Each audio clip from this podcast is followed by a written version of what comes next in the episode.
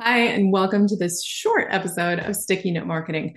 I'm coming at you today with a miniature episode because I just got off a training that really inspired me. I got some great questions all about how to create a repeatable marketing system, and I want to share them with you now. So get that pen and that sticky note ready. So, if we haven't met before, I'm Mary Zarnecki. I am a marketing strategist, I am a speaker, I work with executives as well as entrepreneurs. And today, I want to share with you a couple of the keys that I shared during this long workshop in a mini format here in our workshop today. So, today, I am addressing a key problem. I hear from a lot of either business leaders and corporations and enterprises, as well as small local business owners, that they feel like they're being pulled back and forth, bouncing between these different marketing tactics keeping themselves up at night asking questions like, oh, well, how do I use TikTok? Or should I be testing my email subject lines? And what can I actually do to get out of this feast or famine cycle where I don't know if I'm really going to be hitting those marketing objectives, if I'm really going to be creating consistent revenue and hitting those sales goals that I've set for myself. If that's you, then tune in because this is going to be your quick hit on how to make this happen for you. So, what I want to walk you through are the three keys that I went into detail in in my workshop today, but just you can get started with with just the information I'm going to give you here today. So the first thing I hear is that, well, Mary, my marketing's just not working. People just aren't listening. I can't get in front of the right audience. And my big question is, well, is it that you're not getting in front of the right audience? Or is that you're not saying something that is going to pique their curiosity? The first question I ask is that curiosity question because that's where relationships start. Whether you're trying to get someone interested in you romantically or whether you're trying to get a customer to buy from you, you need to get them to be curious. They want to know more. We want them to ask us for more information. How do they get to know us better? So we need to create that curiosity. So, my question is well, if you're in front of any kind of audience, what is it that you're saying to them? And are you talking more about you or are you talking about them? All right, so what do I mean by that? Let's just take, for example, a website. When you go to your website, what is the first impression? Is it a big story about you and how your business and your brand has been around since 832 BC, or you have all these accolades or all these awards? Or is the first thing that your audience is met with is a reflection of what their current problem is, the problem that they're coming to your website to see if you can solve for them or that you can provide a solution to. So, what are you seeing? Are you seeing something that's about you or about them? So, if we're going to create curiosity, we want to start with them. What is the problem that they're facing? So this goes the same way, whether you are having it on a website or having it in a sales conversation.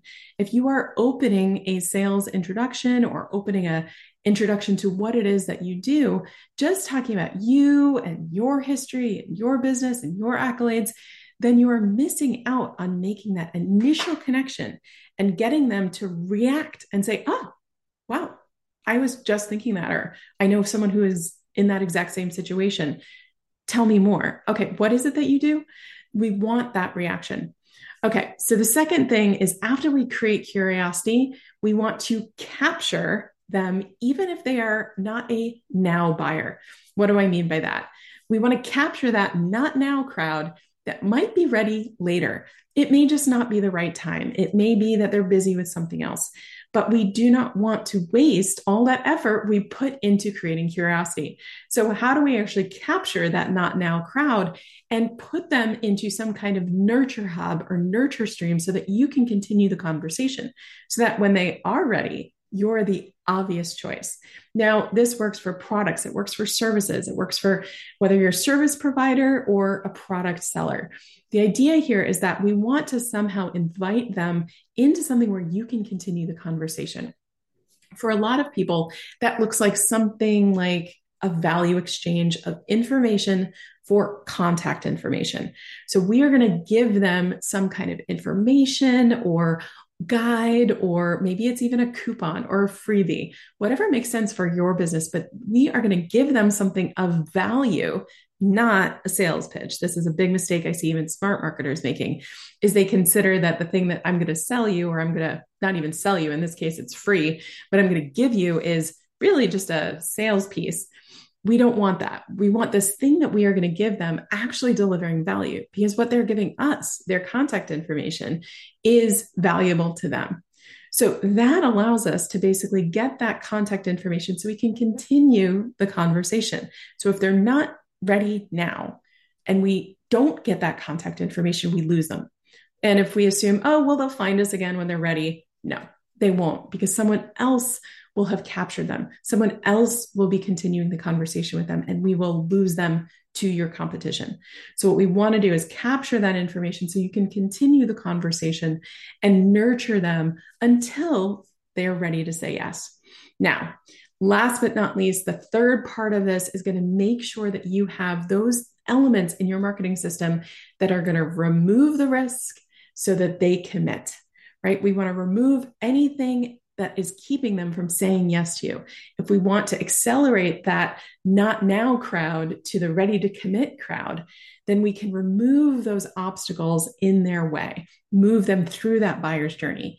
One way to do that is in however you've captured their information, continue to send out information that starts to knock down those most common objections that you're hearing to the yes, whether that's a sales email, whether that is a DM series, but whatever it is we're sending them, we are preemptively addressing those questions that they are having in their mind.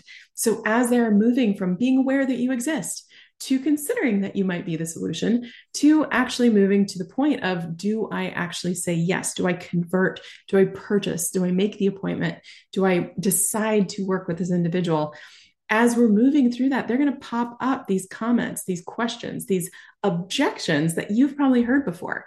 So just answer them, get them out of the way so that you become the most obvious choice and the undeniable choice that they want to say yes to. That can look like a frequently asked questions email. That can look like social proof or testimonials that you're posting on social media. All of these things help to remove the risk. What do I mean by removing the risk? They want to make sure that they're not going to regret their decision. So, how do you help them feel confident? How do you help them feel like this isn't going to be a regret, that they're not going to have buyer's remorse? So, that social proof lets them kind of borrow the experience that others have had with you so that they can step into their shoes and say, oh, okay, well, that person kind of looks like me and they had this kind of experience. So, that's kind of what my experience would expect it to be. Okay, that feels good to me. So, that moves them one step closer to the yes.